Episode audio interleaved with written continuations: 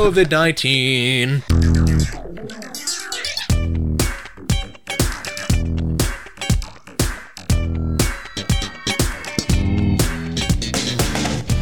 Today is April 28th, 2020, and you're listening to episode 35 of Manchild and the Old Guy. He's the Manchild, a bearded 20 something, and I'm the old guy, a cynical Gen Xer. This is your intergenerational podcast where we discuss pop culture, faith, politics, and whatever we find interesting. Broadcasting from the basement because that's where mom lets us. I'm the old guy. And I'm the man child. Welcome to our stream of consciousness. Welcome, welcome to you all. And also, We have a special guest today. yeah, This Sir, is Sir, Sir- Esquire. Sir Esquire. Say hello to the folks out there, Sir Esquire. Well, hello, Stream of Consciousness. I am Sir Esquire, and I am very excited to be here and to join the Stream of Consciousness. Welcome to the basement. That's a wonderful basement. Top secret location that no one will ever know. Yeah, it's right in the middle of where we are. Yeah. The the It's great Northwest thing, Davenport. yeah, the great thing about uh, Sir Esquire is that he is able to make a Twinkie go the speed of light. I, you know, I heard briefly your guys' argument at the office the other day about Twinkies and infinite speed and light, and I just.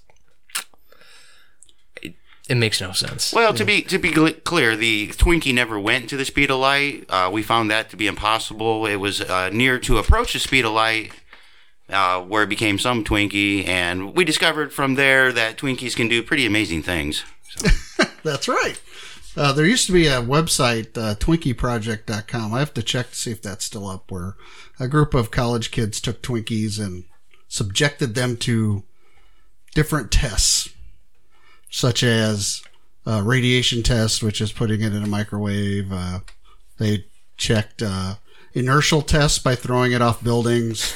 All kinds of crazy things that they've done with Twinkies. Yeah. So actually, I'll check it right now. So I would think that when they published their findings, they determined that it was going to be the Twinkie along with the cockroach. That would be the only two uh, Well, they weren't, they weren't checking on longevity. They were checking physics kind of properties against it. Rumor has it the hostess headquarters there's a Twinkie in a metal box buried beneath the uh, the main sign. I don't know if that's true or not. That's just something I've heard. So I, yeah. Yep, there it, it's still up. The TwinkiesProject.com is a uh, MIT project. Yep, it's still there. Oh, So, MIT, great. So they got the greatest minds on this this Twinkie project. I should be expecting a phone call once it, this podcast goes out, and they'll find out how much great uh, wisdom that I have toward Twinkie and how I revere it to its fullest potential. Yeah. Sir Esquire, we require your services. So I'm going to call a program pause for a second. okay. So you see that orange thing over there? Yeah. Okay, I want you to grab that orange thing and pull that bag off of that pipe and put the orange thing on the pipe. Did you pause this? No, Oh, we're just, we're just doing it. Okay, we're cool. doing it live. Yeah, we're doing it live. All right, you guys go ahead and do it, and uh, I will I will move it for you, Father.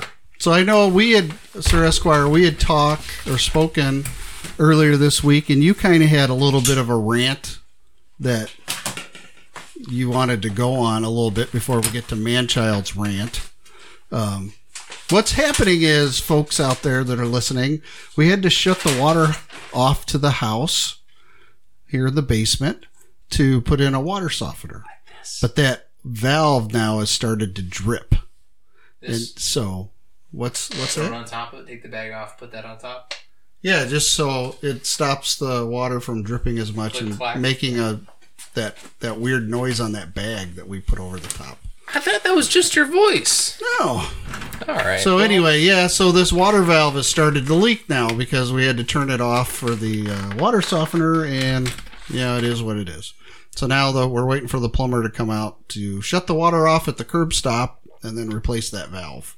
So, um, so anywho, that's where we're at. So what was the little we had talked about this earlier this week, Sir Esquire? Your little bit of a rant. You've forgotten it already. Oh, no, you? no, no. I, I didn't forget it. I don't know if it was necessarily a rant, but it was a, an opportunity for me to uh, assess myself, and I did come to the conclusion that I may have had a little bit of hidden prejudice in me, and this kind of revolves around the uh, champagne champagne colored vehicles. Oh, that's right. Yep, because I had forgotten what it was. Yes, champagne colored vehicles, but more specifically the champagne colored, or also known as gold, uh, minivan.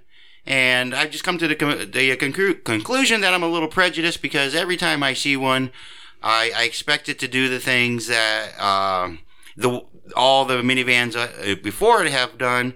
And that was just kind of stand out, making turns without using signals. But it's it just seems to be that that same van, even though it's many different vans around town. When every time I see that van, yeah, I just expect the same thing, and it it really never disappoints. So I guess that's Well, more, but It's like beyond BMW that, drivers. yeah, beyond that, you said that champagne colored vehicles have now shaded your judgment. Well, yes, actually, and I'm glad you brought that up because even though I said specifically the champagne colored minivan, it's kind of starting to bleed a little bit into all champagne colored cars.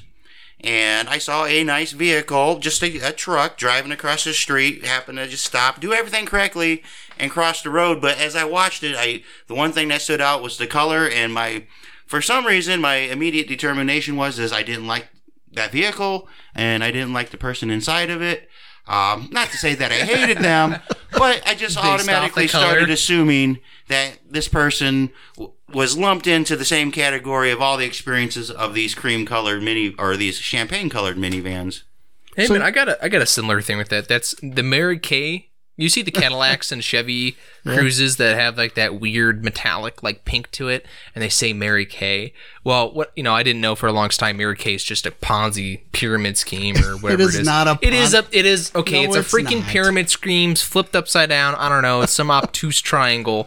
If Okay, it buys it's- a little old lady a Cadillac, haven't you seen fried green tomatoes? No, yeah, man, but I don't. I don't sit around like, oh, I love fried green tomatoes. This is an example of how everyday life is. Because you routine, routinely on the show tell me about how well you can't use movies as everyday logic, so you can't do that. That We're like, oh, haven't you seen tr- this movie that explains Mary That Kay, this Ponzi true. scheme, whatever? The thing they, they sell makeup you or just whatever made is not they true. Sell, they sell a bunch of crap. It's a Ponzi scheme. The more you sell, you you, you know you recruit people to come in, to do things. Eventually, they you know you get enough money, you get a Mary Kay car, whatever. That specific pink metallic color, I I just did dis, distaste, distest, distest. The D-test? What I, I don't know. Dis- I'm just saying I really dislike it uh, because all those Mary Kay vehicles just seem to have some of the worst drivers. Now, again, I can't always tell they're Mary Kay vehicles. What I can tell is that it's a pink Cadillac with that metallic thing, or it's a, a Chevy with that metallic. Anytime I see that color, I automatically, just automatically assume they're a horrible person. Little old ladies are horrible people. Well, they're horrible drivers. Well, I assume you want to kill them off too. No, no, no, no. They'll they'll die themselves driving. You guys are really prejudiced against pink Cadillacs and champagne colored vehicles with rust rust color. Well, that must have at least been I'm not that, racist. that model of Caravan or what what uh, what was the other mo- Voyager? The Voyager, the Caravan, I've seen them town and country. Yeah, they're all those uh, all those vehicles.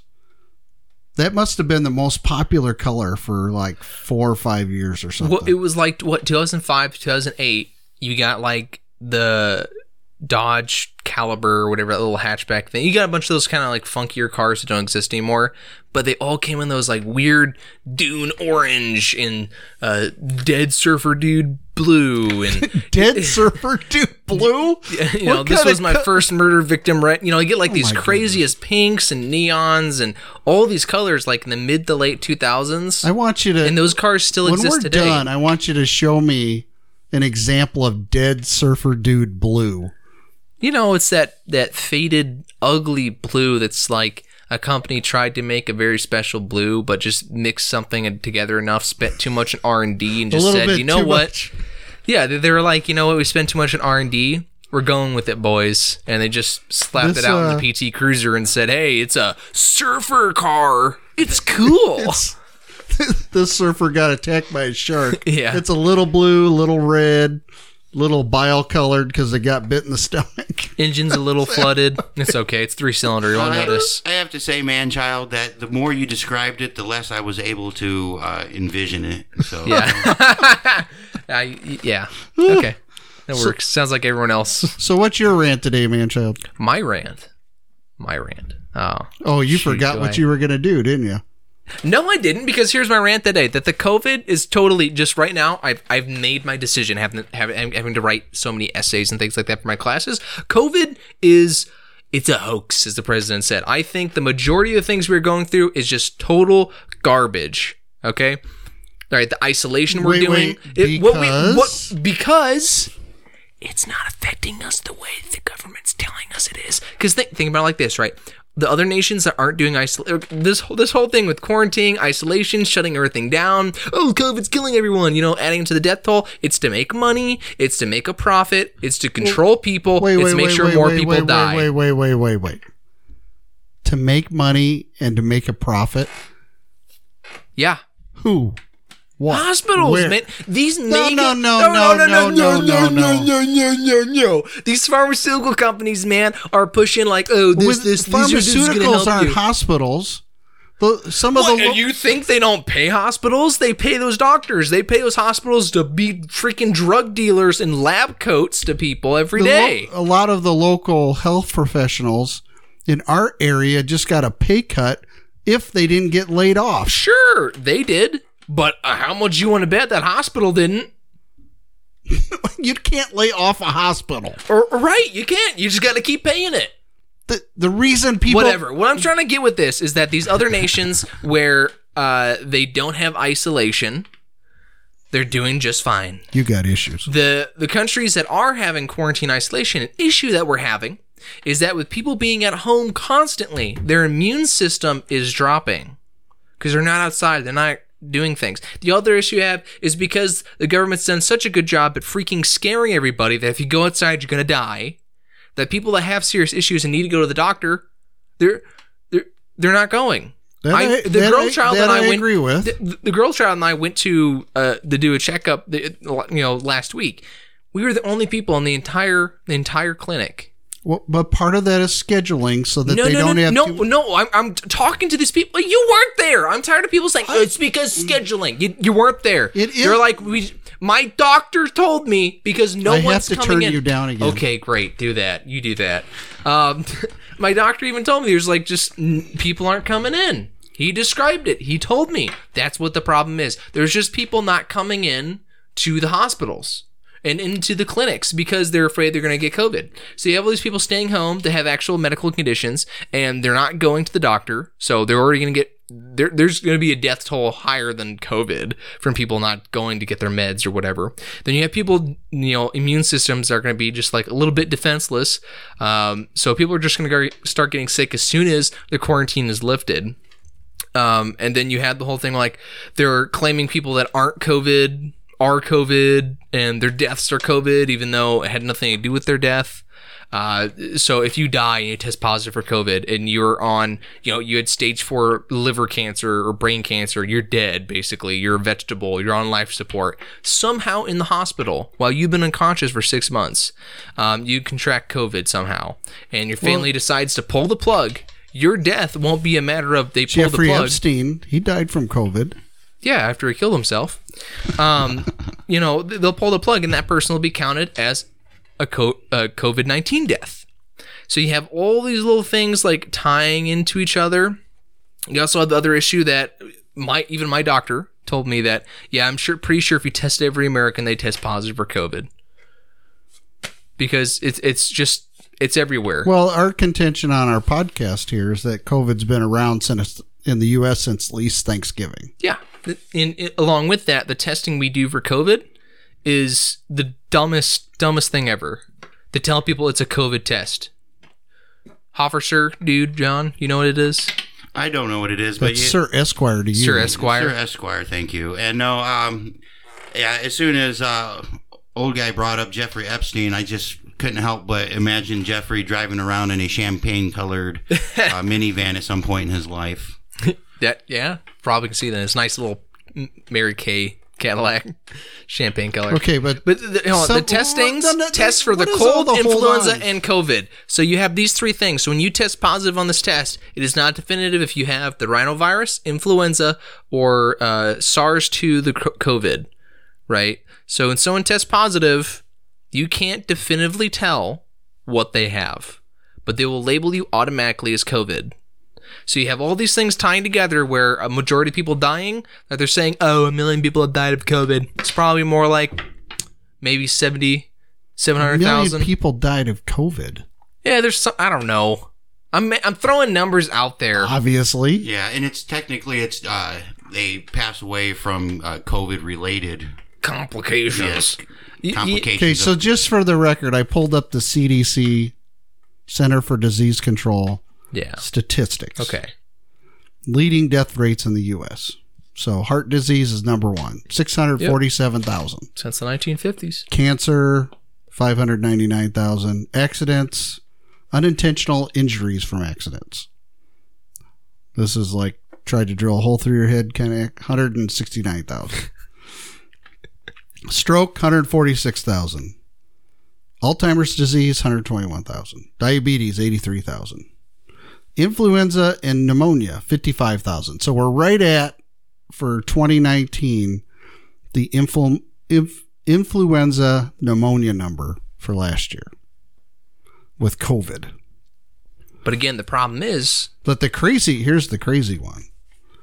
How many people died in car accidents on I- average in the United States? on average, I don't know. I know Iowa last year was like 410. I'm going to take a shot in the dark here and say 3,287 deaths per day. Yep. That's my guess. That's your I am guess after expert. looking after the screen. Yeah, yeah, you might actually be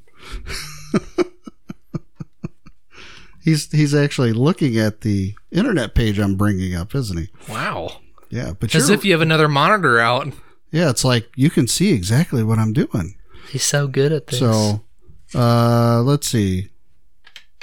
I think that 1.25 million number is actually there's 16,000 car crashes per day. Does it break that down? Say how many of those are pink and how many of those are champagne? I'm going to guess that over half of those are champagne colored vehicles. And then an additional third, according to Manchild, would be pink and say Mary Kay on them at some point. But that's just a guess. Sorry, just professors emailing dumb things. Yeah. So, is it? But is this saying that there there are approximately six million car accidents each year in the U.S. Sixteen thousand car crashes a day. Mm-hmm. One point two five million people are killed in car crashes each year. That's globally. Yeah. So, well, the U.S. is the third largest country in the world, Yeah. Well, and you we think about we it, have a majority of vehicles. I had a lady in high school back up in my bumper, left a scratch. Well, it wasn't even that big of a deal, but you know, when I called the cops, it was listed as a car accident. So it's you know, Yeah. it it there's a huge variety. But all that to say is, I'm scared of heart disease now, so I should remain quarantined. No, go to the doctor. Go outside because as soon as we get out of quarantine, people are going to be starting getting sick really fast. People that need to be going to the doctor have Yeah, probably passed the- the point of going to the doctor. Well, uh, people that have well, I've been reading stories, and the medical professionals on some of the conference calls I'm on are concerned that people who are having mild stroke symptoms or mild heart attack symptoms are staying away from the emergency rooms, not simply because they're afraid of getting COVID, but also because they feel like, well, maybe in this point in time, my symptoms aren't that severe, so I should stay away from the hospital to allow the resources to be used to fight COVID.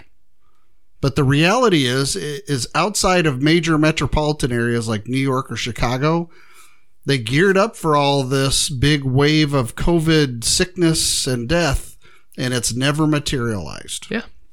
And it's not simply because of quarantine and, and all of that. It, it's just not as, as you're alluding to a little bit in your terrible statistical math. No, I'm- never even brought up I statistics. don't think he was alluding. He just came out and said it was a hoax. Yeah, I, I think well, we're I think But their that their the death rate and such isn't quite as aggressive as no, no, like no, no. when The they- when modeling, all of this- modeling's wrong. yeah when all of this first started they were saying Six million or something. 2.2 million Americans were going to die yeah, and that's what led to the massive quarantine effort So I know when, when all this started, I kind of made up my mind right away that, that I knew people would start coming out of the woodwork if this mitigation did work, and then we could be like, well, why are we mitigating? Why are we quarantining? And it's not that bad. Well, the other side of that is, is we didn't do that, and it did get real bad. Now I know those aren't the only two options, but I would say we're probably safer uh, mitigating something that was a that was a hoax as opposed to not mitigating something that was real. And I agree with you to some extent, but at the other hand, the problem we're having with the quarantining is that there's uh, either favorites being played or there's other issues state by state. So you have like the protests are going where people are going up to like governors' mansions with their AR-15s, and I think it's. Uh, I think it's in Arkansas or Alabama where pe- people are voluntarily staying in front of a salon with their guns and they take shifts so that the salon can remain open. People can go in without anyone shutting them down. Because in the end, the governors don't have the certain powers that uh, people are giving them, where they say, "Well, you need to stay in your." They don't have. They don't have the authority. They don't have the authority to tell you well, you can't congregate. They don't have the authority to do this, this, this, and this. So people are just kind of like, "Well, I'm, I'm sick of it. Why is it that Yoshi Electronics in the mall here can remain open as a essential business, or like Whitey's Ice Cream was able to remain, open because they sell ice cream, but they're considered a dairy industry.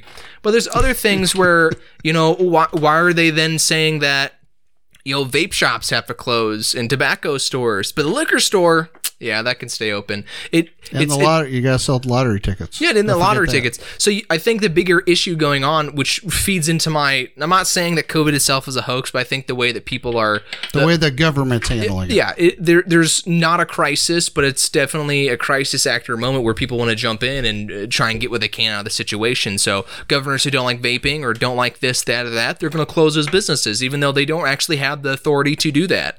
And then they're, you know, basically illegally pushing people in, saying, "Well, you can't do this. You need to quarantine. You need to stay back. You can't do that. You can't issue these measures constitutionally and, and do that." So people are going to get their guns and they're going to go to your front door and say, "Hey, you, you can't do that." And I think that's the big issue that's going on with the quarantine, which I agree mitigation to some point. I think social distancing and you know whatever practice masks. Uh, if you need to have you know a sneeze guard or whatever, you know sanitize your hands, great. But as soon as you start closing down parks, okay, so I can go to the park, right? I can go to the park, but I can't sit in the swing set. But I can use the porta potty.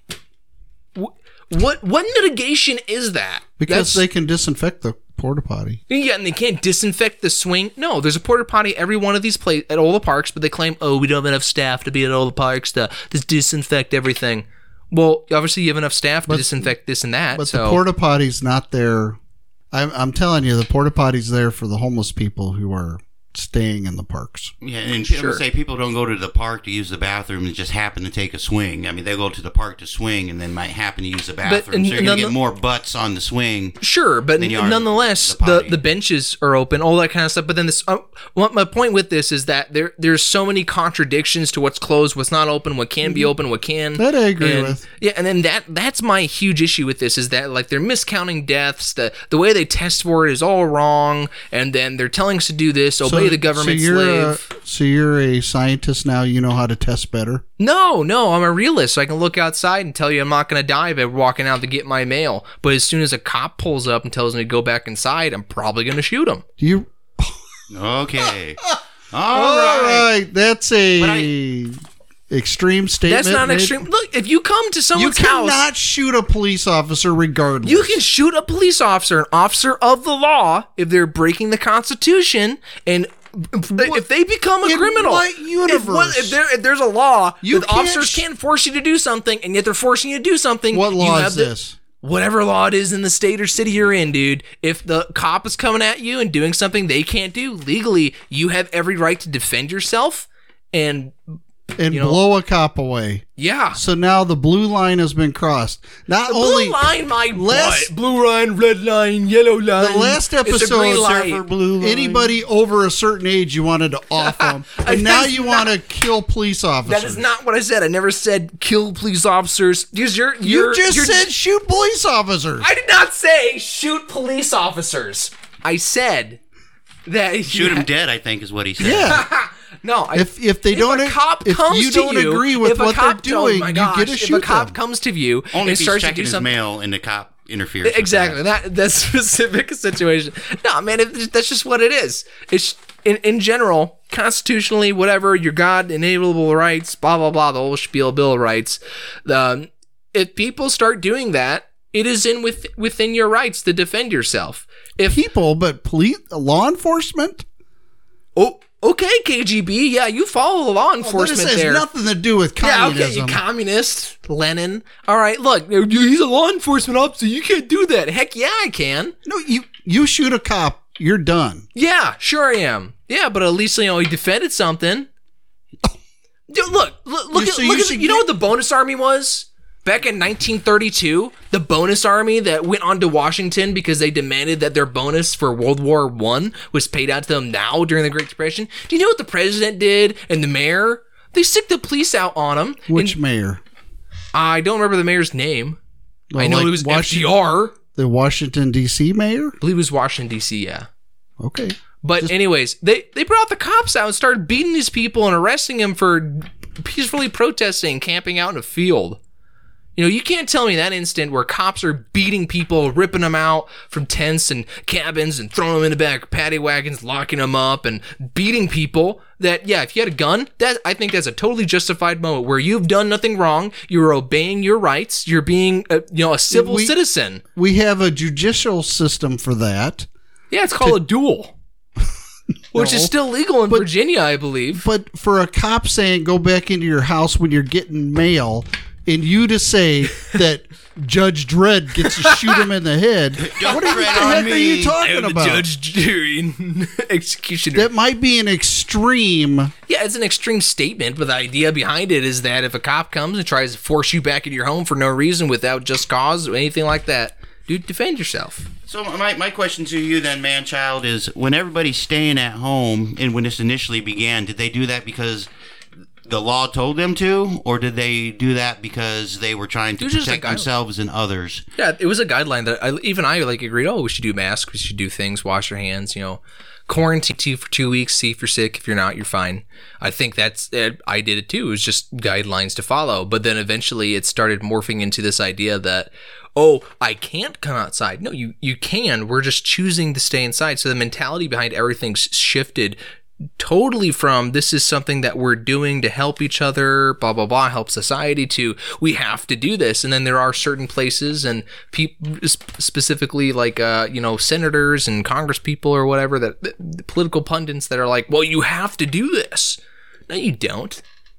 You don't have to do any of this. There's they- no law. Well, And unless there is, is regulations or whatever proclamations, whatever. Yeah, the- this is not this is not a catch-all. It's just that it, well, the if they majority of the institute, case. if the president institutes War Pro- War Powers Act, which he hasn't really done, and puts the governors in charge of of that kind of response, then yes, there would be a temporary law put in place. Sure, the president, but you know, Governor of Nebraska Pete Ricketts, with its you know state of emergency, whatever, he he can't come out and say you have to stay in your home. If you exit your home, you will be arrested. He- There's no law. He's never said that. What what I'm saying is he can't. I said he can't do that. There, there's no he has no ability to force people to be in their homes, and you, you can't be out and you know Well, he's not going to do it in Nebraska because gun ownership's quite high. and that's what I'm talking about. Is that it's not law? It's it's just an idea. It's what you know. This is we're doing this commute like as a community, But- but as I a will- nation to help each other. And then the moment it starts becoming law, you're like, whoa, no, no, no, I'm helping out. Our but as soon as you come to me and tell me I have to do this, not happening. But our society exists on a level of trust between the the population, the government leaders, and law enforcement.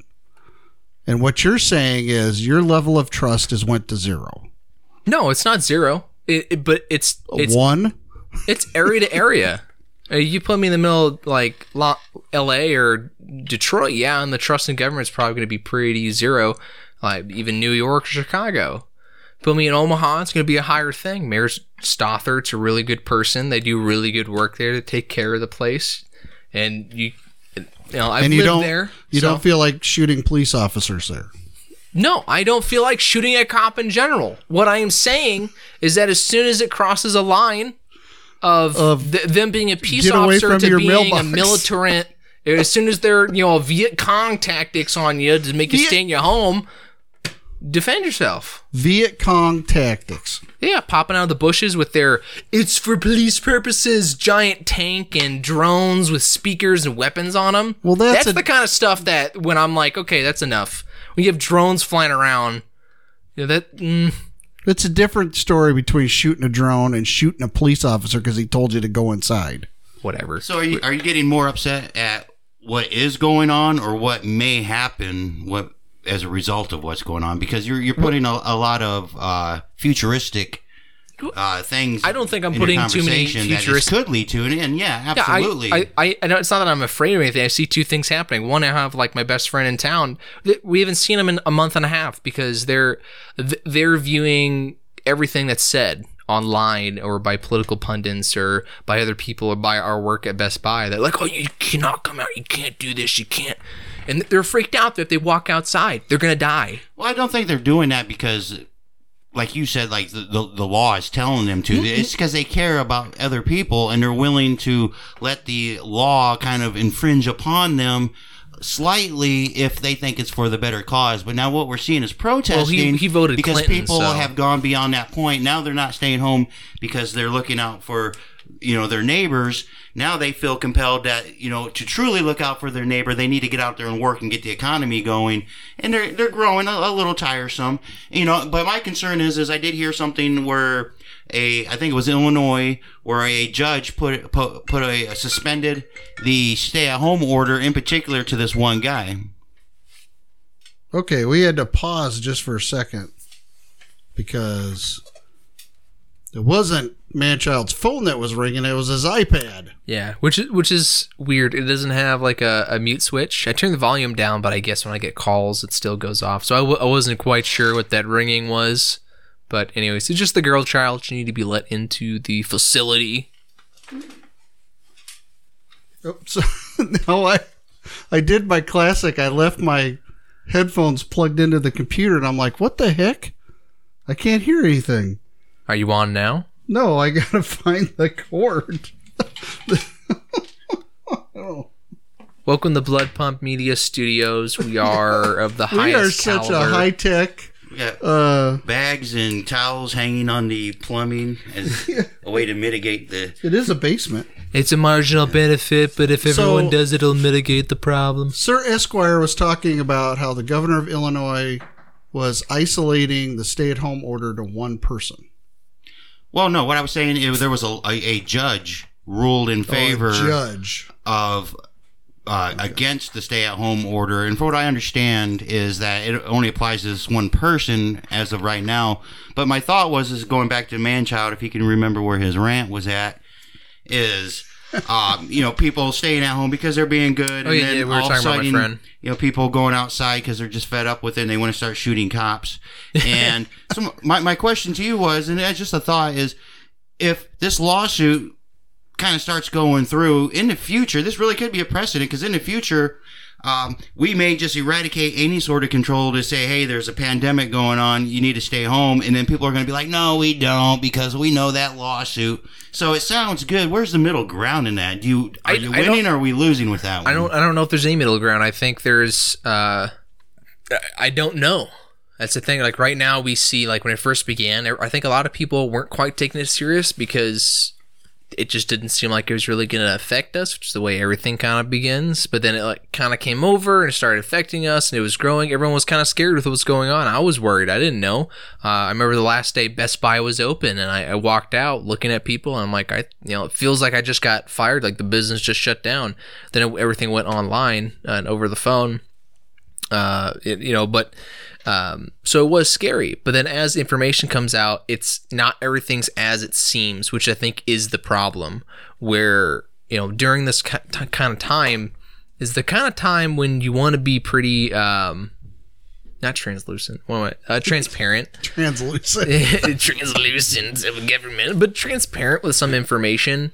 And not count certain things this way or tell people th- this is what's going to happen and just have the stupid bickering in government the, the way we do um, and have like municipalities kind of go a little overboard with what they think will help it, so i think the problem we're having is that there's not a like uniform kind of like, oh, this is kind of what we should do because then you have the problem of, oh, I want to do this, I want to do that. Everything's just falling apart as it goes along because more and more information is coming out about how things are not the way we were originally told, and pe- like the government, you know, whatever people in those kind of higher up echelons of societies, uh, those positions The bourgeoisie. the bourgeoisie knew more than the proletariat, and they they've known the information they know now from the beginning, but they shed they'll fit it to us in a certain light. I think that's the big problem. I don't know, you know, I don't know if there's a middle ground or if this law sets like a, a precedent for the future or anything like that. But what I do know is that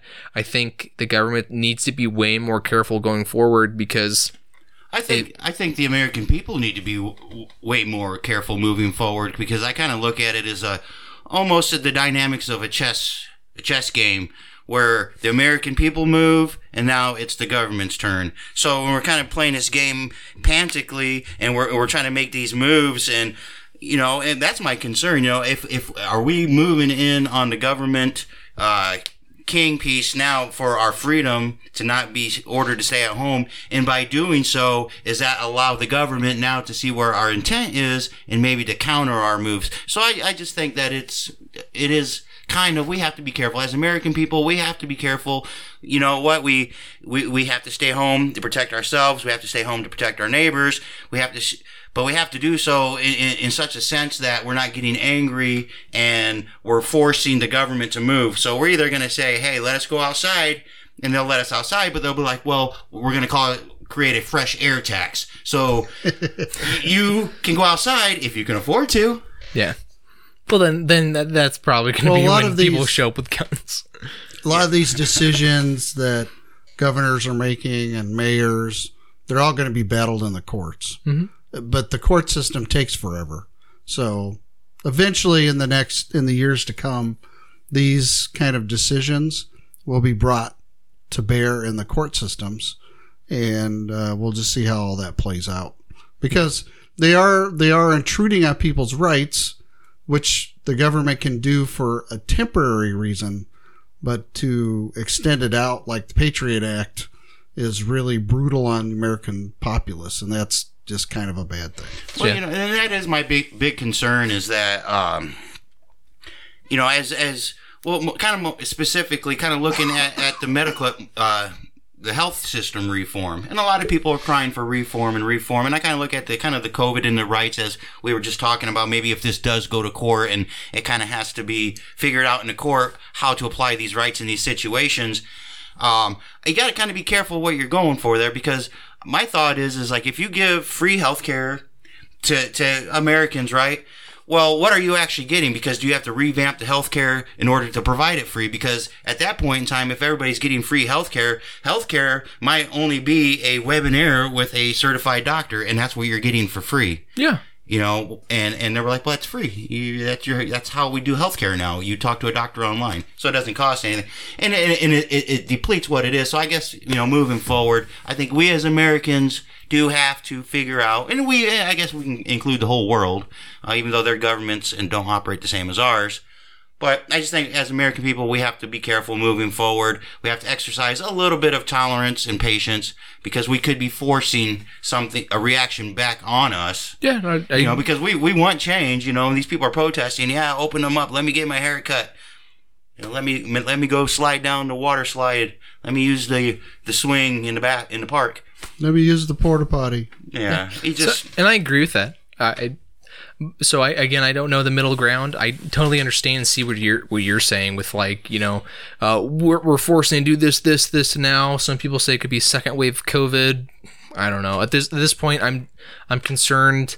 Like on my everyday thing, what am I concerned about? COVID really doesn't rank that high for everything that I've seen and I understand, and uh, my the interactions I have. I it just does not rank that high anymore.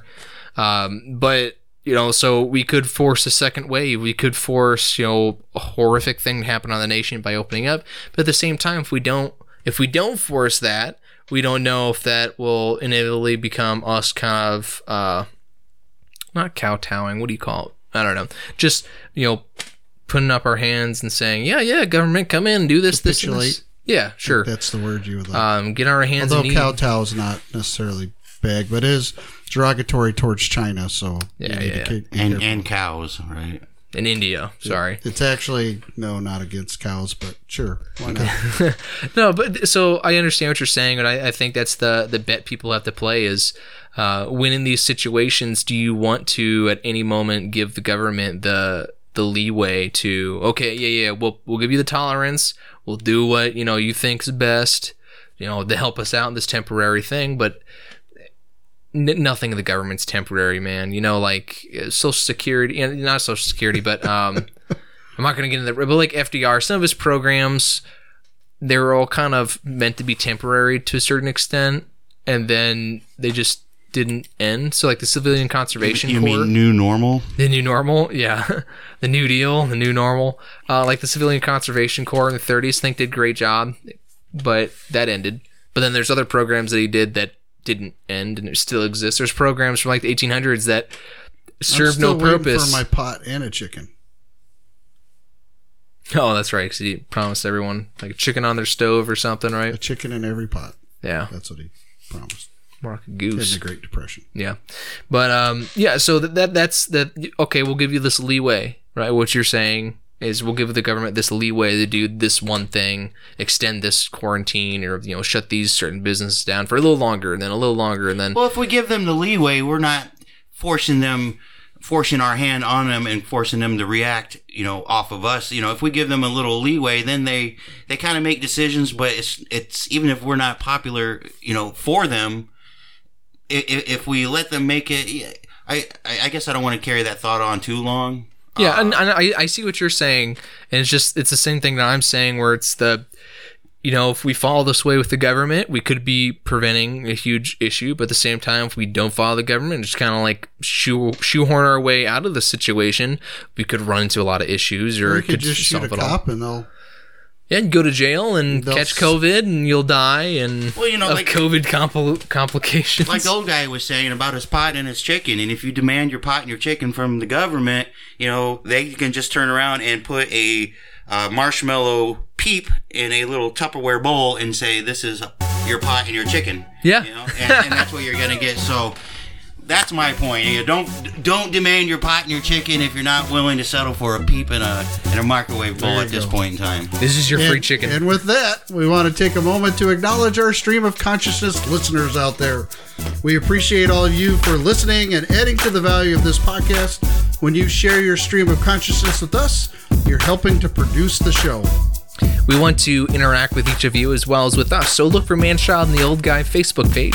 Support links can be found through our website, www.bloodpumpmedia.com. You can also cross your streams of consciousness with ours by emailing us at bloodpumpmedia at gmail.com. Yes, we'd love to hear from you. Please send us your suggestions And your money. comments and many. money. Money's not bad. So you can help produce the show. If you like what you hear and you're finding value and entertainment in what we are doing, then by all means be a proud listener.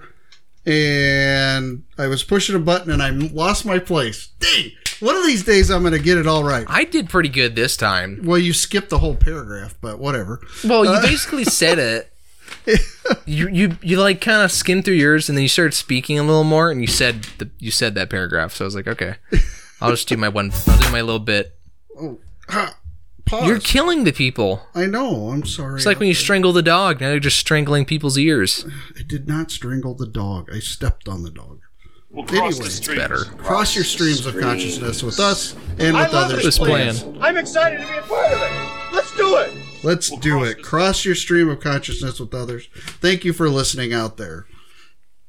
So, a few things for us to uh, talk about with Sir Esquire as he joins us is the first thing I want to talk about is uh, one of our "Don't be that guy" kind of things. But there, there's a mom out there with 16 kids, and she's been putting a sign on her shopping cart not hoarding, be kind, or go away. Because she's had people walking up to her while she's at Walmarts and Sam's Clubs, etc., that uh, are like, getting on her case because she's buying so much product. But she has 16 kids. Let it go. So this goes back to I hope she's not driving a champagne colored vehicle or a Mary Kay car. But That's who she works for. Say with 16 kids, she's going to need two vehicles for sure. yeah, yeah, but each one of those kids can be a recruiter for the Ponzi scheme. it's true. Maybe she drives a bus, a short bus. You don't know. I didn't mean it in a bad way. Maybe she drives a short bus. and she rides along too. And a little uh, note here that goes along with uh, something that's near and dear to Manchild's heart is that the Dutch government has uh, uh, supreme their Supreme Court has ruled that doctors can euthanize now dementia patients. so you know, that- what, what do you mean by near near and dear to my heart? well, because Dementia, why would we waste resources on dementia patients? I because those resources you guys take should- everything I say to like the false That is extent. exactly what you said. no, no, no, no, no, no, Dementia, no, no, no. old, euthanized, Do- do dead. not That do is that totally to up me. Do not do that to me where you say like, well, that is exactly what you say because when I say that about you, you're like, well, show me the exact part of the script and the you know the time Well, code when I said something. Whatever. I did not say exactly. We need to kill old people, especially not waste the resources on old people with Yes, you- dementia. you what did I say said, that. no, I didn't. What I said. What I talked about for was talking about the whole like trying to make people live you know for crazy amounts of years 200 300 years. But the problem is at some point for every human they're going to hit a point where uh, if you can somehow keep them conscious and alive all they're going to be is a potato in a bed with tubes down their throat because the body itself won't be able to function. If you live you know, because I think people live to 120 at the most. You live past that. Even people at 120 are like glass. They can't do anything. They move, they break. But some So oh, people I'm not- get to that point at 60 years old, and some people get to that point when they're 100. Yeah, so don't smoke. You know, but I'm not. I'm not saying Don't kill go to them your off. mailbox with the police outside. And I'm not saying kill them off. I'm saying that the, the the whole idea of trying to make humanity live forever and ever and ever, I think is just flawed fundamentally. If you want to help someone, you know, survive a little longer, get some extra years, whatever, that's their money. They can do that. I just I don't want my tax dollars going to focusing on how to keep a you know a 98 year old dude alive for another two years because it, you know what? At that point I'm sorry. I'm not telling all people to die but I'm like I just you know you're you're kind of it's like keeping your it's like those people that have those dogs that are really really old and they're like oh this dog's a member of family. We really love it. And like you're really gonna pour that amount of money you know into a dog to remove a, a But something a in it to make it live Decision, not the government or the. But That- the research, I'm talking about the, the whole thing I talked about was the freaking research. It's not, tax dollars. yeah. I- I mean, I'd rather if research was gone into the whole idea of like uh, how to figure out how like we can store someone's consciousness in a computer so that you can go in and look up like, oh, what was the president's Well- birthday? My name's Donald Trump. I was born in 1950, whatever, whatever, whatever. So you know? instead of investing tax dollars into prolonging uh, the elderly people's lives, we need to find a no, use the not tax prolonging. dollars. Use the tax dollars to expand our youth, for we never even get old. wow, How do you feel about that? I think it's a waste. I think it's all. I think it's the you know, the Off with their heads. whatever. Yeah. So, anyways, I don't think that's right though. Euthanasia, I've really, I've really mixed views and opinions on. Well, I think dementia too, though. I mean, is a person even in the right They can't state of consent mind? to it. Well, yeah, but that's going off. Of, I'm not tracking with you because you said don't res- don't invest resources in keeping anybody alive. N- Don't revet. Don't invest. Whatever. What I was saying was that I don't think we should try. And for someone that is like on the brink of death, they're in hospice, that we should invest crazy That- amounts of money. That people should focus a whole lot to keep them alive another five days. Well, the- that is the main point of everything. And I'm tired of you, everyone, bringing goal, it up like the, that. The end goal isn't just to prolong that one frail person a little bit. I think ultimately the goal in that is is to where we can catch that sooner and then kind of Yeah, what if the maybe not research- have that. Yeah, that and season that, that- that's something to that go into, but that's person's not the research. It's not like one uh, catch-all research that does all this. It's specific research. There's specific research for dementia to figure out like how to catch that sooner, and you can uh, use patients that have it that are you know old and near death or whatever it is, um, with their brains not totally degraded, and you can kind of like what about the cancer uh, research that doesn't necessarily prolong the person's life that they're doing the research on, but the uh, analytics that come out of that research extends other people's lives. Sure. I'm again. I'm the thing isn't about.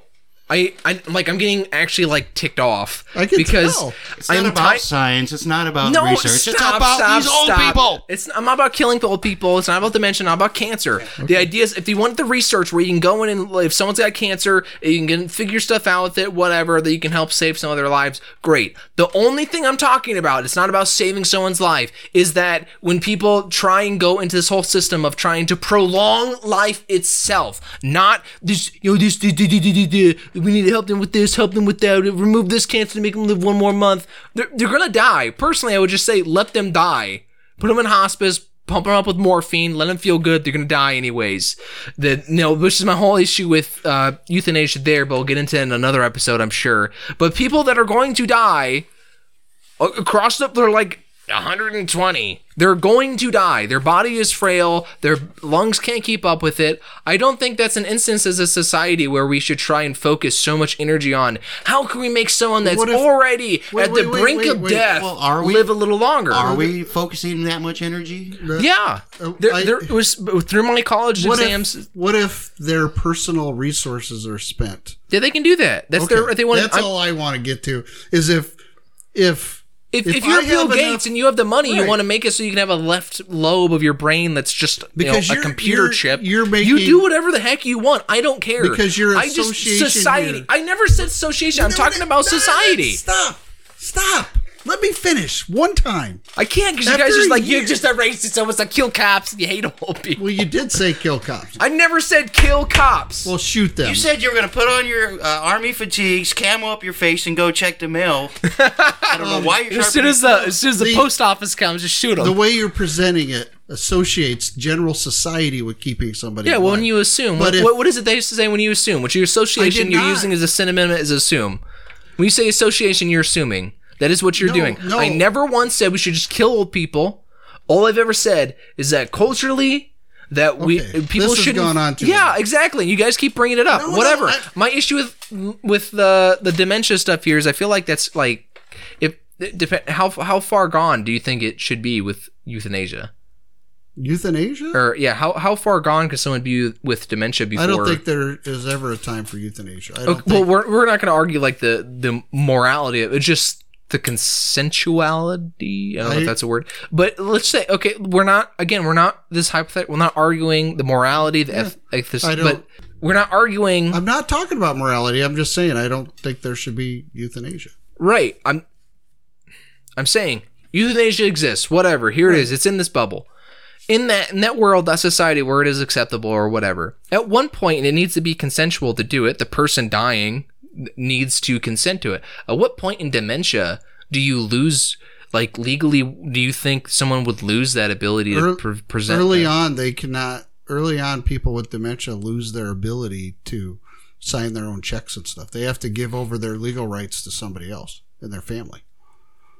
So So even you know whatever with euthanasia, agreeing with it or not, is at this at this point people with dementia that's just a no go then because they can't they, they, they themselves can never can't. consent to it So because in they their right state of mind. There- and dementia's where they can't remember the past, right? Or is that Well, it just it depends. It hits different people differently. isn't it, isn't it like a disease that just eats at the brain? Uh, well, certainly the neurons in the brain have issues recalling data. Basically, it, your hard drive goes bad. So, I mean, as a person, But- Bill Gates, his hard drive,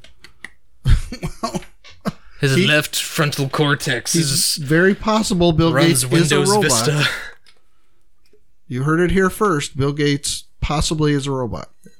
No, no. So let's go on to something else because I I didn't think that you would get so upset because about you every time you bring it up, you're like you said this, but as soon as I say something maybe, like maybe it's that, because I'm soon- saying it too. Well, as soon as I say something joke. about him, like it's not a joke because that's not. It's not that when you associate when you say that phrase, you're associating the truth with it.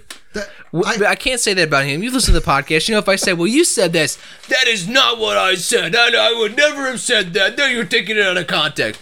Right? He'll, get defensive. all I- so I stopped doing that. I but then he still attacks me with it. uh, Trying to help the listeners clarify. The listeners don't need any clarification. They know where I stand on this. Okay. Anyway, there's three financial things that are going on with the COVID that I want to talk about Okay. because people just probably hit the fast forward button there. For a little bit. Um, the first is this issue. Uh, we're just read the the headline here. Hard hit restaurants, gyms, and other businesses are battling insurers insurers over coronavirus, sparking a new Washington lobbying war. Now, uh, I don't know if you guys had the opportunity to read this article, but this article is about um, a special kind of insurance that um, businesses take out, and that's insurance against prolonged shutdowns. And insurers are saying that they're not going to cover the pandemic as a prolonged What? shutdown because it's kind of like an act of God thing, which is the cop out for all insurers about anything, right? So the um, so there's a big battle coming because people have paid into these policies for a really long time, and these insurers are not paying out. It's similar happens during hurricanes where the insurer the insurance companies go in and say, well, we're covering this and not that, but it's all from the hurricane. So why would you cover this and not that? And years after the fact, people are still battling to get their homes fixed. And this So- is the same kind of battle that's going on right now. So beyond the fact that the coronavirus is shutting down all of these businesses, um, we've got the fact that those that had insurance against prolonged kind of shutdowns are having issues with their insurance companies pay out about it. And this is really a problem. So, what, what, what with insurance companies, because they're saying the pandemic's an act of God. But if the prolonged shutdown, is there some kind of like super strict guidelines that defend that, or is it just Trump really needs to come out and say war powers, like super federal executive order shutdown thing, and then these they'll all have it's to end, these will all ends up going to lawsuits. So I- are, I are these insurance people not paying them because they're bad people then, or are they, or is this just uh, this shutdown is just a monster they can't even begin to contain? I mean, it might be bigger than them. Uh, it's all of that and above. Okay. Insurance. the main thing about insurance companies is they don't like to pay on their policies Yeah, they probably don't even have the because money. it costs money.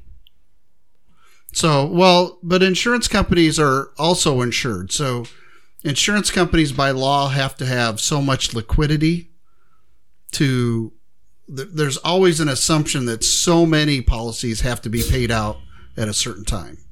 So, uh, they have to have a certain, just like banks have to have a certain liquidity at the end of the day. Insurance companies have to have a certain amount of liquidity to pay out on the policies that they currently have underwritten. But then they also are required to have a backup insurance. And so all insurance companies have a backup insurance. So when a big issue comes upon them, they're actually insured by their backup insurance. Hmm. So, and that, I don't remember if that, I believe that's a legal thing that they have, the government requires insurance, comp- insurance companies to do that. But that backup insurance helps them with their liquidity issue. So that all of that's built into the whole structure. So it's not even in, even in this kind of scenario where tons of businesses are trying to collect from multiple different insurance companies. The insurance companies aren't going to pay it all out anyway. They're going to go to their backup insurance and start paying it out. So you but- gotta wonder if you're like, let's say, progressive. I don't know what companies would do this, but if you're progressive and 100% of your clients that have car insurance all get an accident the same day and like are requesting, yeah, you well, know, money, this you're like, happens well, I can't. like, It's uh, like a, it's like a run on the where banks. Flo and Jimmy will come out and handle that then. They'll beat up the cop for you. I remember the first time I learned about this was in western Nebraska.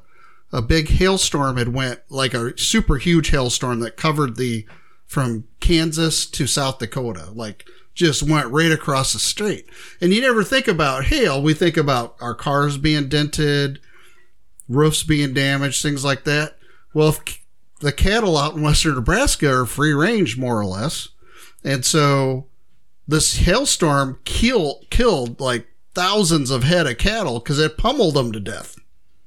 Because it was the, the hailstones out there were like near baseball size and just beat them to death. And so all of these, um, all of these ranchers and farmers were turning in policies be, to get their, you know, there there's an agreed upon price, I guess, for what a head of cattle costs, and the insurance is supposed to pay out on it. Well, uh, one of the insurance companies that I knew about at the time, they're like, well, we got to pay out X million dollars to this point, and then our backup insurance, which was like Lloyd's of London or something, some international conglomerate, was was going to pay on the rest of the policy. So they had to front the cash, but then their backup insurance would kick in and pay the company back to keep their cash flow going. So that's the system's all set up that hmm. way. So it's so it's not like these guys in the long run are going to pay out all of this money. Their backup insurance is. But So it's more. It just sounds more like a case of people that don't want to pay the money in Well, general. part of it, but in general, insurance companies don't want to pay their policies because they cost money. It hurts them Well, I think the, the big key word there too, though, in that article is the lobbyists, so that we know that there's money going to Washington trying to get rules Government. made. Mm-hmm. So Deep state. I think for the American people, this is not a good thing. no, Yeah. no, it isn't. Never- Another thing lob- that's not gonna- lobbyists. I think lobbyists should be done away with, but that's Yeah. a personal thing. Another thing that's not a good thing is the death of the department store. Yeah. So this is an article in the New York Times that came out, and they're they're talking about how a lot of the department stores that have been around for many years, like J.C. Penney's, Macy's, Lord and Taylor, all of these places, um, because they can't open and they've never fully embraced the online markets or how to do that. Um, that this pandemic could actually be the death knell for most of them, or most of them, uh, I think J.C. Penney just filed bankruptcy again. I think Macy's is getting ready to. A lot of those Neiman Marcus, Nordstrom's, a lot of these stores um, that just never really fully embraced the internet are starting to. They're having terrible uh, cash flow issues right now, and the stores that have embraced the internet, like uh, some of the stores. Um, like Walmart is late coming to the internet, but they're a lot better than they used to be. Sam's Club is actually really good, which I know Sam's Club is kind of Walmart, but it's not. Um, Best Buy embraced the internet early on. That's why they beat out Circuit City in the end. Um, so a lot of these stores that were able to utilize the internet but keep their doors open at the same time, um, they're going to survive. But a lot of department stores, and the and when the department store goes, then one of the social gathering places of the last fifty years, the mall, is going to go by the wayside as well. Do you think this is the death of the department store or death of these department stores? Uh, yeah, I don't, I don't know if outside the stores like the mega Targets and um, WalMarts and stuff, if a lot of these stores are going to make it. Do you think there'll be like another cycle of mom and pop shops that develop? People really like them. Uh, one company buys that one, and they buy the next one. And next thing you know, it's they're all brands underneath the, you know, what I'll call decent purchase. Buy here. You know, you always get a decent it's- price. It's very possible. Well, I think that if the department stores that fail do fail, then your your big box stores, your WalMarts, are going to really be the only physical stores. Now, a lot of people will migrate who haven't already to online shopping, but you just can't replace the physical uh, shopping. And so places like Walmart will do well, but I think you know if you look at it after the aftermath of the uh, of the coronavirus, maybe it might be too big of a gathering for people to be comfortable, so they might go a little more local, a little more mom and in- pop, which would be good. So I think the scenario you said would exactly because then they're going to flourish again. And then they're going to become viable and bought out, and then we're going to the whole model's going to shift, and we're going to go. Our new normal is going to be our old normal. Yeah. Well, like in Omaha, they uh, like 2013, maybe it was 2014. They they opened up one of the. They said they were building a Walmart near one of the you know big urban areas in Omaha, and we're like, there's no room for a Walmart. How are they doing that? Next thing you know, they're building this little building. You're like, well, what is that? It's a Walmart. What do they call them? The neighborhood markets. Neighborhood market or something. Yeah, the neighborhood Walmart. And instead of blue, it's green. So, and then instead of white, it's gray. So it's a little different colors. It's uh, like a, it, it's just you go in. It's basically just groceries. There's some like you know deodorant, all that kind of Yeah, stuff. Yeah, it's like the top 20% of products that you can get at a usual Walmart are always at the neighborhood Walmart. and they have a pharmacy in there too. So Underwear, batteries. Yeah, it's some Frozen real basic, real basic stuff. Go in, get your gallon of. It's the place you can run in and get your gallon of milk, and get out real quick instead of having to go through the big Walmart, walk through the entire parking lot, go clear to the back of the store to get your milk, and then wait in line to get out. So, yeah, That, that scares me. So mom, mom and pop shops are going to be just little tiny big box stores. yeah. well, Well, that's, yeah, but I- that's what that to is. some extent, though, if you think about it, it's you can't really like franchise a Walmart. Um, like if you want to franchise McDonald's or a, a Dollar Tree, I had a friend in high school where their dad, all they did was they they bought a, a Dollar Tree franchise, they franchised another one, another, and he had like fifteen or twenty of them. That's all his dad. did. He just franchised McDonald or the, the Dol- I keep saying McDonald's, the Dollar Trees.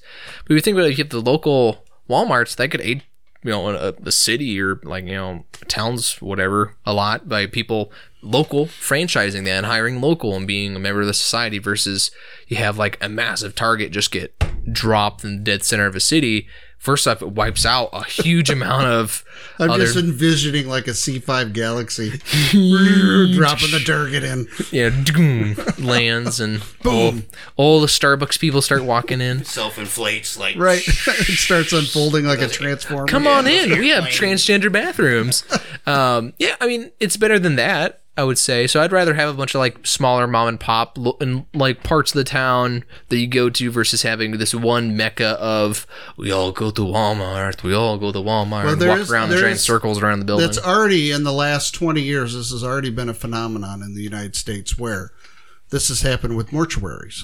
Mm-hmm. So almost all mortuaries are owned by, I think, two companies, but they're all still locally look. They all still look like local companies. But all of most family run uh, mortuaries and funeral parlors are actually owned by this huge conglomerate now. yeah. Well, the one in town isn't that that's independent and family owned, isn't it? Which one are you talking? There's Uh, there's the one it Moline. yeah there's there's one in Moline that's still entirely family. So there's still owned. some of them out there. yeah, but it's in general they're slowly getting bought up by this massive conglomerate of funeral homes. But you can't tell it on the front end. They own it on the back end.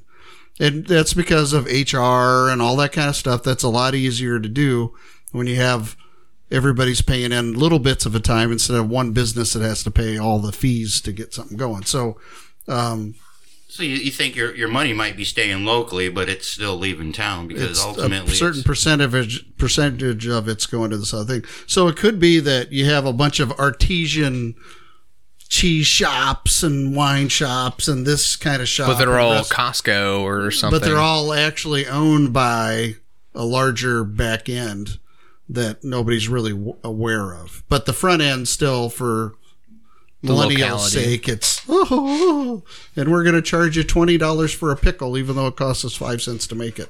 yeah.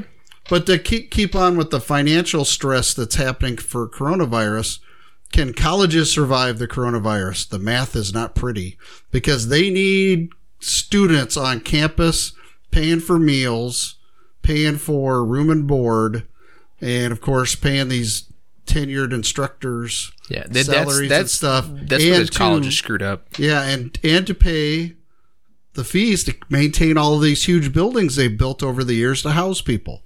And and with the internet and everything that's happened with COVID and everything going online, this is really stressing them out.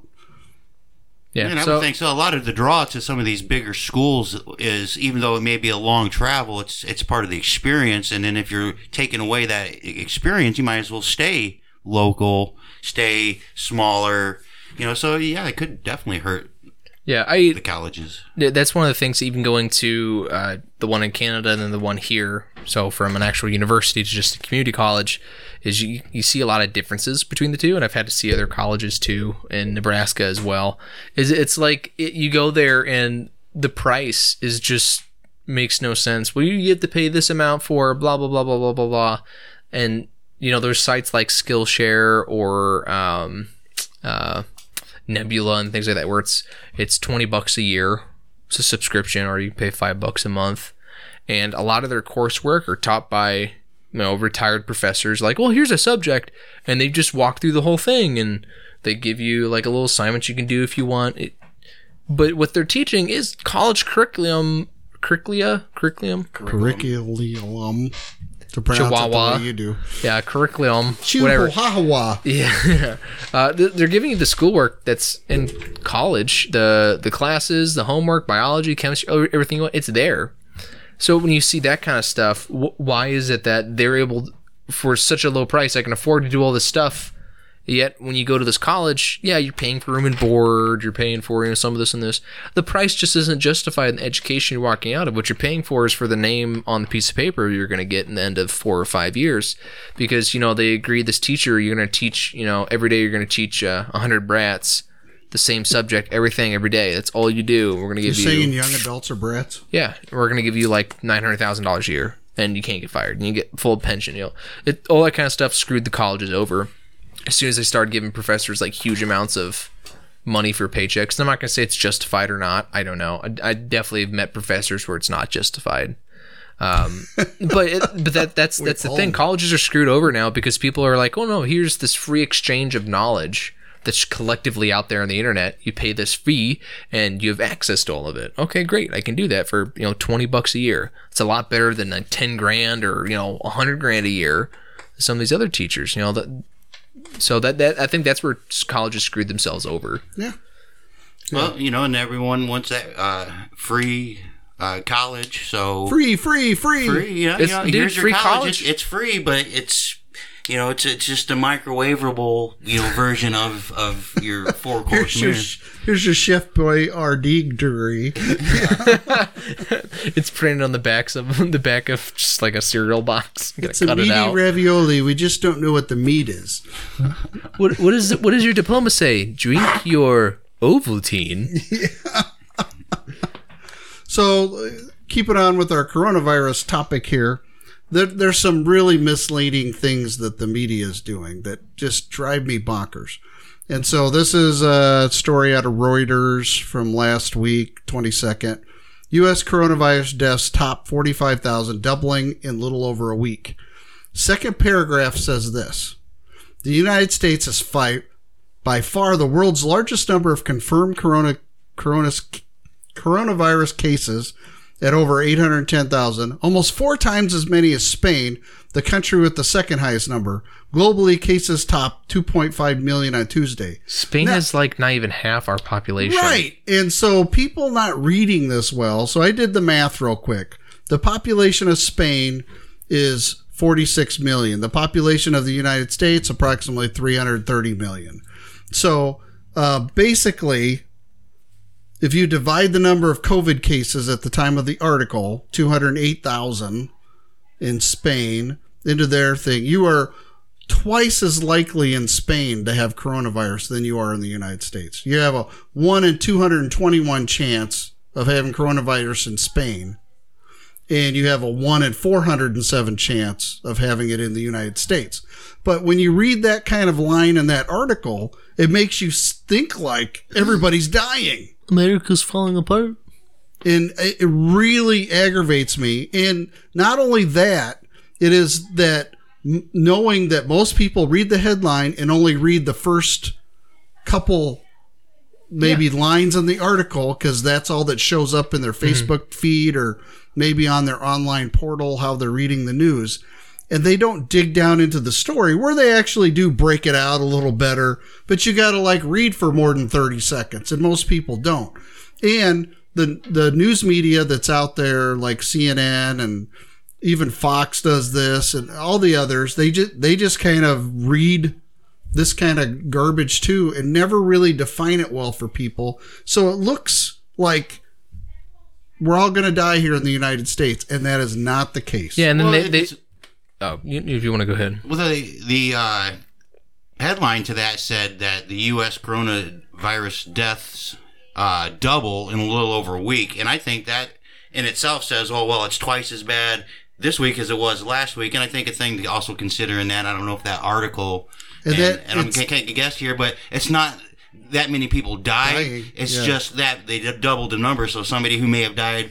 Three weeks ago, just now got classified and is counted as a death. Yeah, so you That have has two. to be considered also. Yeah, you have two issues here. One is the testing, where it should say, know, 810,000 Americans have tested positive on corona test kits versus tested positive for coronavirus. Because as the government is, the government's the one that said that we can't tell influenza, uh, rhinovirus, which is the cold, or um, you know, it's COVID. They should say they tested positive on this test kit instead of saying they tested positive for COVID, which we can't we can't tell.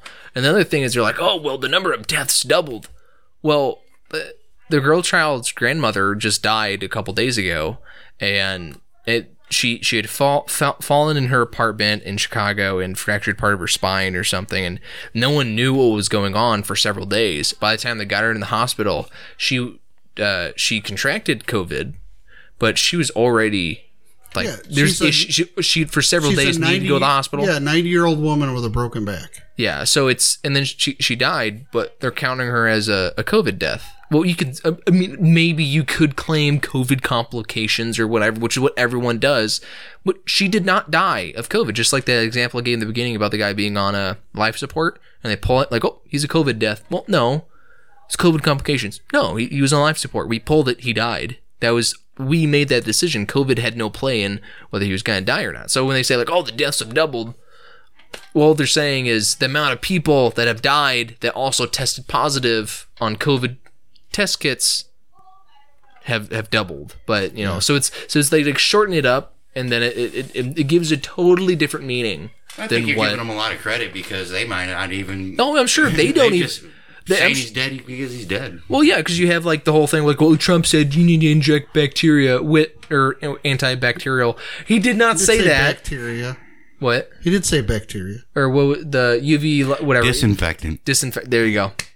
Um, like if you listen to the whole ten minute clip, there's a way more context with it. Um, but they, they just hear like what he says and just assume it means to dump a bottle of Clorox Clorox down your butt. Yeah, down your butt. Did you, you see Yeah, that I saw meme? what I mean. Yeah, Then that, that- that's just what they assume. They don't go into the context when they see like the whole list of you know the government says oh this this and this happens. We can't tell if it's influenza or the COVID.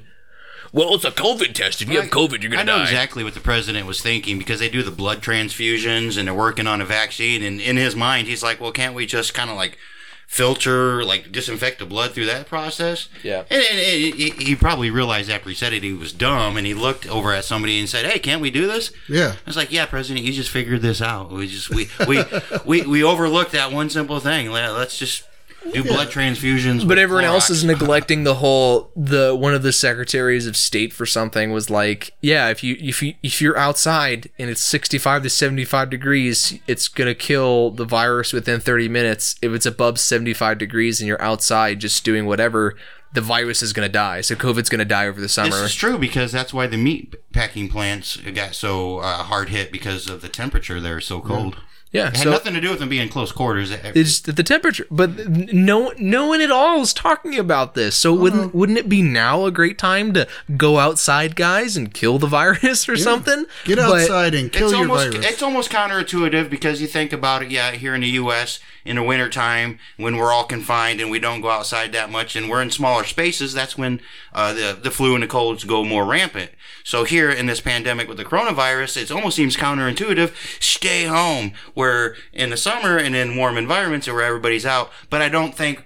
Well, I do know that we're past that point. We can't just go outside to get rid of the coronavirus. Well, it's already right. here. And the thing is, with the coronavirus, and I know we're going to jump subjects here real quick.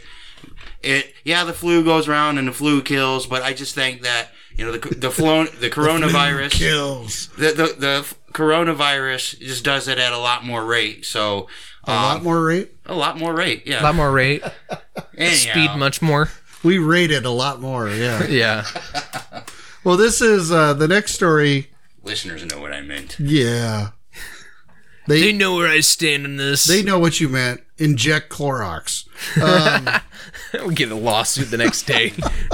you aided in the your Checking your it. podcast What is how they die. Oh, complications with the man child old guy podcast. yeah, this is the uh, mayor from New York City. Now they've been all over the country. They've been releasing petty criminals from jail because of the social distancing and such. But he says the most ludicrous thing. Okay, so they're Rikers Island, one of the most notorious prisons in the United States. They're releasing criminals from there, and guess what they're doing? Committing crimes? Yes, and then here's what here's a quote directly from the mayor. I think it's unconscionable, just on a human level, that folks were shown mercy, and this is what some of them have done. that you would give mercy to a criminal, a habitual criminal, and they would go out and commit more crimes Well, because just- you released them. There was a reason they were in jail in the first place. Now, arguably, it's not everybody, but it I cannot believe he would say, "Oh, I oh, it's just unconscionable to me that a criminal would create would create more crime." Ted Bundy, we're going to release you because of the, the coronavirus. Come back two weeks later. Ted Bundy, the serial killer, I can't believe you killed more people while you're out and free. This is unfathomable. Uh, that's called. So much mercy. that's you called threw it in our letting your face. guard down. Yeah, just a little. Yeah, yeah. I saw something. I don't know if it was the the from New York, but it was a dude that had like several rape charges. The day he was let out, he was arrested because he went immediately ran out Yeah. and raped somebody. And I'm like, isn't there like a, a rating system for they can probably go out like, yeah, the dude smoked a toke, he's fine. Smoke the toke. Yeah, you know, Toke a smoke. toke, whatever, man. I, I, I Get your drug, get your drug lingo Eh, down. dope baby. heads. You know, a dude smoked some weed, and they're like, "Yeah, you can get him out of here." Well, he did some crack. Ah, I guess let him out of here. He cut off his girlfriend's head and, you know, turned her skull into a lamp. Ah, you should probably stay in here. Is, is would that be considered uh, COVID related then? she died of COVID-related complications. Well, Because he was let out and murdered her. so it was due to COVID, you know. Which means Decapitation to COVID. This is another nail in Donald Trump's presidency. Well, something. So I do want to touch on that this Nobel laureate, that's a French scientist, uh, Locke Montagnier. This car, Al- Alex Trebek could have pronounced that properly. probably, even in his yeah. Well, anyway, he's he's the guy that um he was one of the the the scientists who discovered the AIDS virus. So he knows all about this thing. And so he's come out. This is from a website called Live Mint, and it's he's he's on an interview on this website with French media. And what he says is is that the coronavirus is definitely made in a lab because it has a genetic footprint of the HIV virus or HIV and AIDS and all of that. Um, well, it's actually the AIDS virus that causes HIV, right? That's the way we're supposed to say it. Um, but anyway, they they take viruses like a coronavirus and they insert parts of the DNA from AIDS in order to help produce a uh, a dead form of AIDS to produce vaccines. And so what he's saying is it's very obvious to him that this coronavirus is man-made and that it was made to mimic genetic traits of the AIDS virus to help in the research of vaccines. And that it potentially was released from a human lab and that it's not going to last very long out in nature because anything man inserts genetic code into in these viruses, they just don't exist long out in nature because they're not natural. And it starts breaking down because because of that. So he's he's very adamant that this came out of that Wuhan lab. And but it wasn't anything like there's some conspiracy theories that this was a bio um, weapon. bioweapon, um, that kind of stuff that the Chinese were developing, and that's probably not true. But I, I think I would trust a Nobel laureate that who developed the system to understand what AIDS was and discovered it and understands that he's as he's been working on a vaccine for AIDS that he kind of understands what he's talking about. So Well, I think Mr. Scientist Luca Montaigne or uh, Montaigne, Montaigne. Montaigne. I believe it is Mont- Yeah. You could go in the show notes Luc and try to pronounce it yourself. I bet you it's Luke Montaigne. Um, but I, oui, oui. oui, oui, mademoiselle, He's uh, a French model. bonjour. I speak French. I don't know if you're not going to get to a point. I'm going to make one real quick. Yeah. Uh, so Wow. these going going back this and, and this this is a little mini rant here. I'm I'm not going to get it too explosive, but my concern here is is even though our French uh, scientists here the it may be onto something, and let's say you know give let's give credit and say that this is determined to be man made, Okay. lab made, and kind Sorry, of came I'm. I'm trying to get a power supply for a computer, and I was trying to do it quietly, and obviously that's not happening. So uh, going back to the headline about uh, the insurance companies not paying out uh, because this is a uh, act of God. Now, if it's determined that it's man-made and it's no longer an act of God, you know, does that now make the uh, insurance companies a little bit more liable on their stance? And with that thought, now do we, for the for the sake of money and burying things and keeping control, does do we uh, dismiss the truth behind what this French guy is saying and saying it's man-made because it inconveniences the money flow in the lobbyists in Washington? Just food for thought. No, I, I agree. I mean, I, I, I can't. I don't know if I can say that I completely, totally agree that uh, COVID was man-made.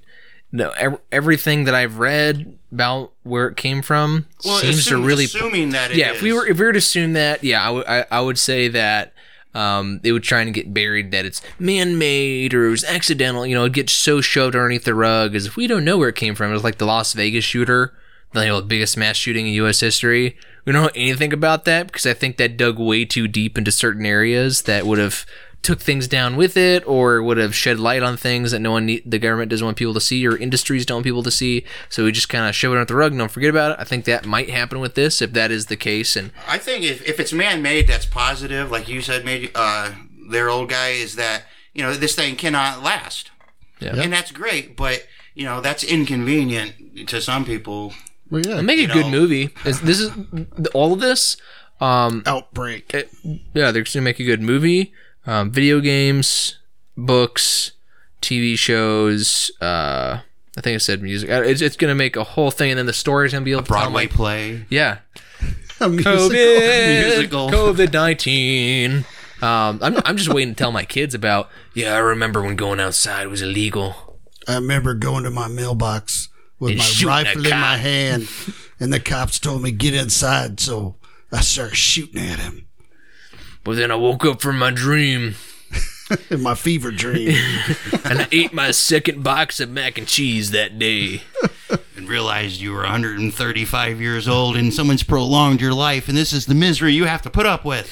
and I'm inside a computer program. Screw you! It's the Matrix. Gates.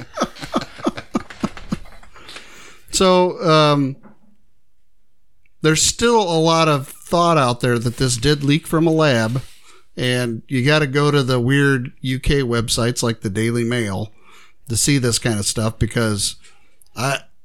The, a lot of the podcasts that I listen to and I know you listen to don't realize that a lot of the companies that advertise on the United States media are owned by Chinese conglomerates.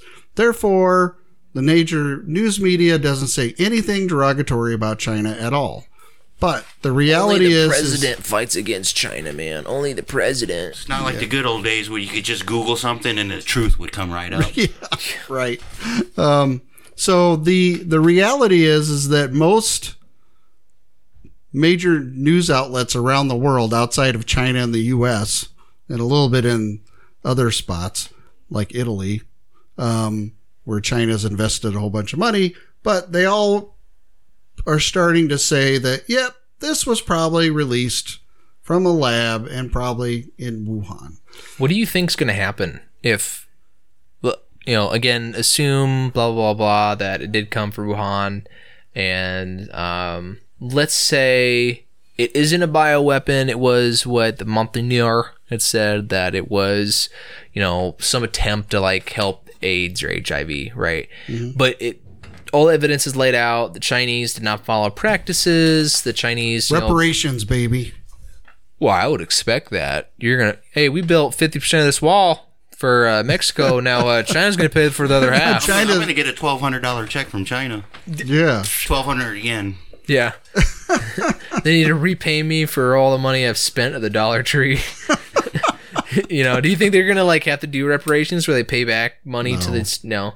Do you think we're just gonna totally collapse their economy for the fun of it? Well, their their economy, number one, before this hit, their economy wasn't doing well. Well, yeah, it's a hollow economy. Yeah, but It's all propped up. Well, you can say that, but the the real problem with the Chinese economy is the pension system.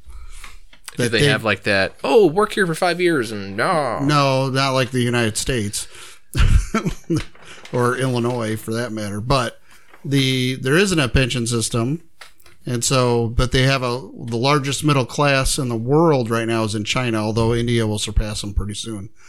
The the people in the middle class who had extra income and wanted to invest in their future invested in lots of property in these cities that they were building around China. And a lot of those properties were like apartment buildings and such. Yeah, have you seen those? The the, Esquire, the the, the on YouTube- vacant the vacant cities. just going empty Chinese Yeah, cities. I've seen the vacant yeah. cities. Yeah. Well, were- those those were all built on the backs of Chinese people investing their retirement incomes. yeah, there's I saw a video where a guy Very actually beautiful cities. Tremendous, tremendously well made. the Yes. tremendously huge, the Trump But Tower and towers above lives in all the them, rest. right? Yeah. Well, no, there's some people that do. I watched- coronavirus in there. There's no coronavirus because it's always sunny outside of the Trump Tower Resort in New Beijing, South Wuhan. it is stunning, Stunning. that China Yeah. has been able to accomplish such such. Be- it's beautiful, isn't it? It's just Take your Ivanka. It's beautiful, isn't it? Isn't it? I Yeah. I told him it was beautiful. Yeah. Xi Thank even you. told me I'm Thank- beautiful. Thank you, Mr. President. Go Um, back to your corner. no, but I saw a video of like there one dude that like t- I don't know how he did it, but he's actually living in one of those cities. It was the eeriest thing. He's got his little apartment on like the thirty second floor fifty story building, or and he's like the only person in the building. yeah, he's the only one, and he just looks out his window and there's nothing. Yeah. I mean, So so that was built on the backs of company of companies that were created to as investment vehicles for people's retirement funds. And so in the next 10 to 20 years some of these people are going to start retiring and want to pull their money back out, which means that they're going to be selling off these apartments but there's no buyers. So what do you do then? You've banked your future on a um, commodity that's not actually worth anything. So it, that's going to really be the downfall. That and the burgeoning middle class in China likes to have leisure time and likes to have disposable income, which means that they want shorter work hours and higher pay, like you get in the United States. And that's, they're starting to hear grumblings of unions in China, which the government is never going to allow. And so there's a cultural break coming to China, If- not just a financial. if you one. want a great example of like how that's working out, um, the the Obama produced documentary, I think it's called American Factory or something like that, where it's a glass factory. It, it- it was one of GM's last plants. It's in like Ohio, and a Chinese company comes in, buys it out, and then turns into a glass factory.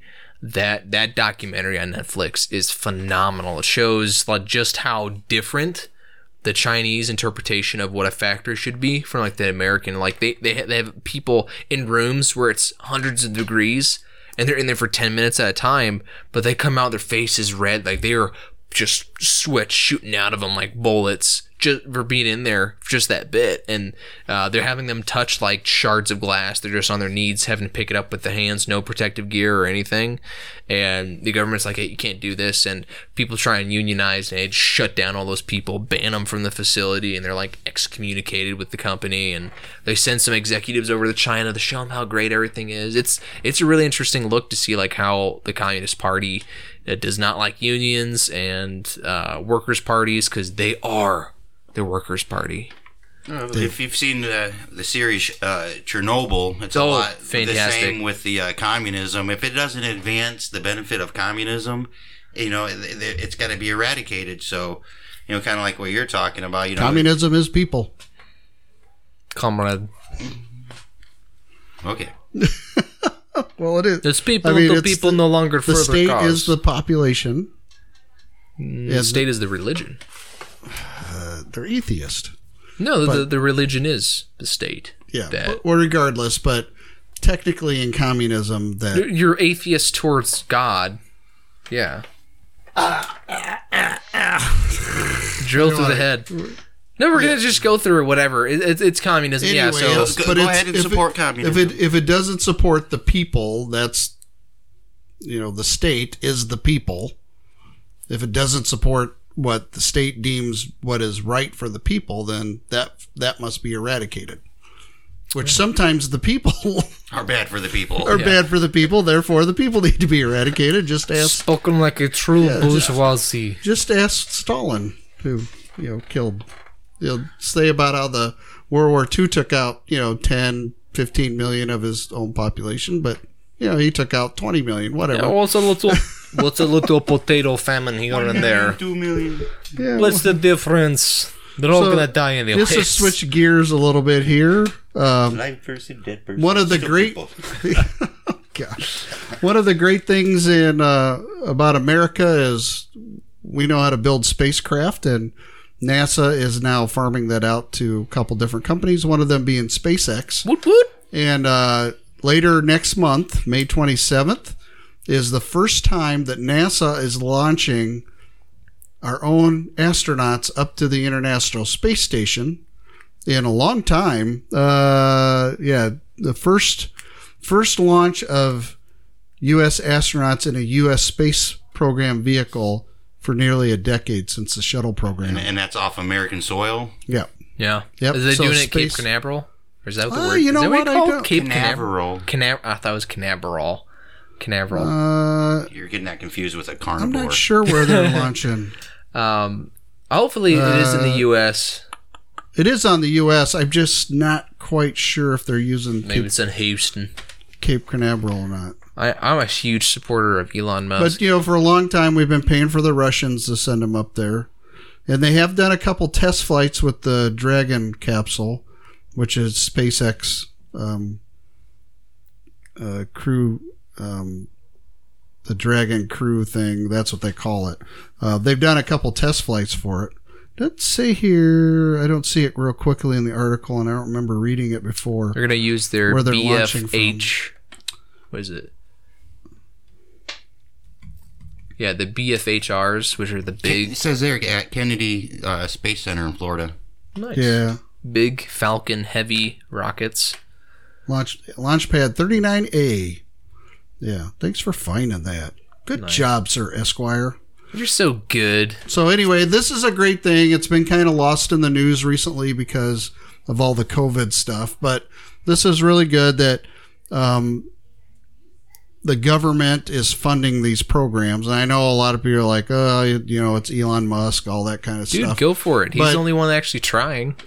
Um, well, he's not the only one, but there. But the issue is that uh, when NASA develops this stuff, it costs three times as much money.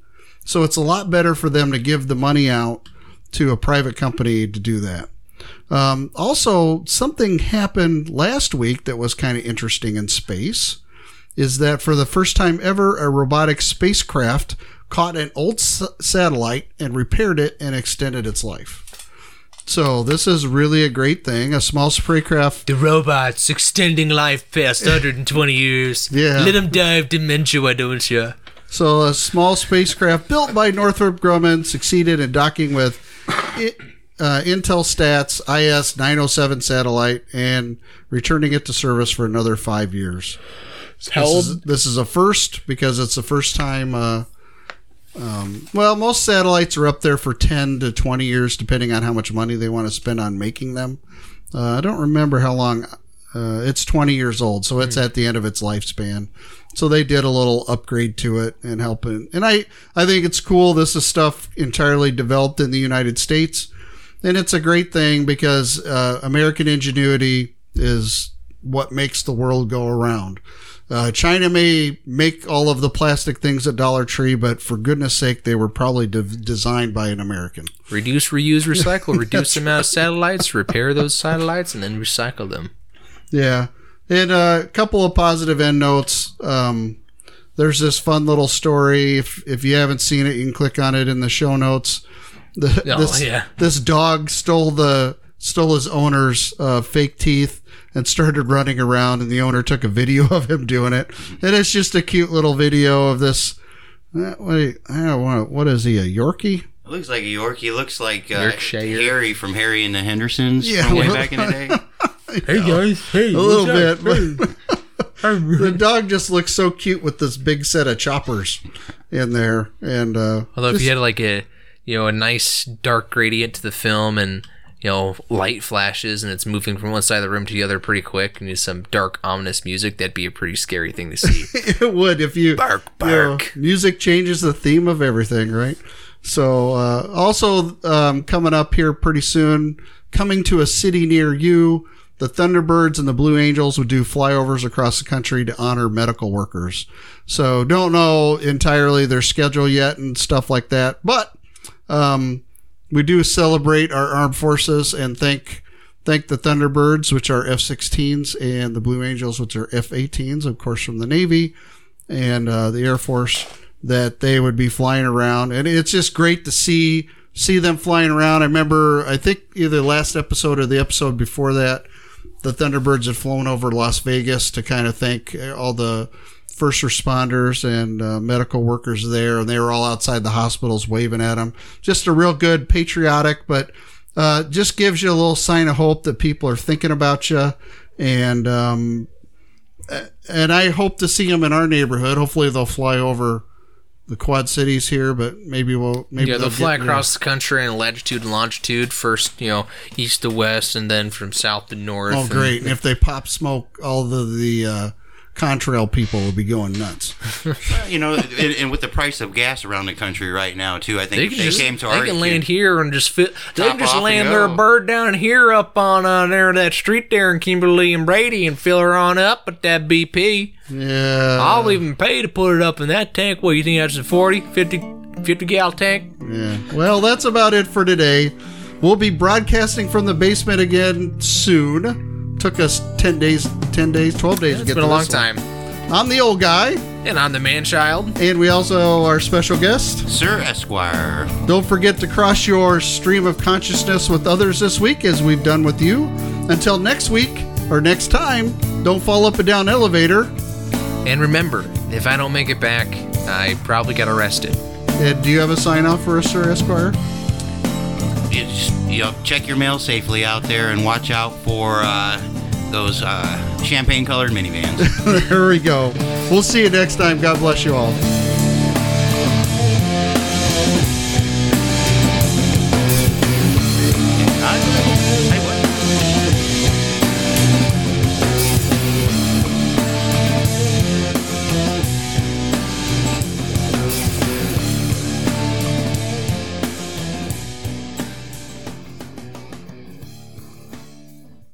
BloodPumpMedia.com.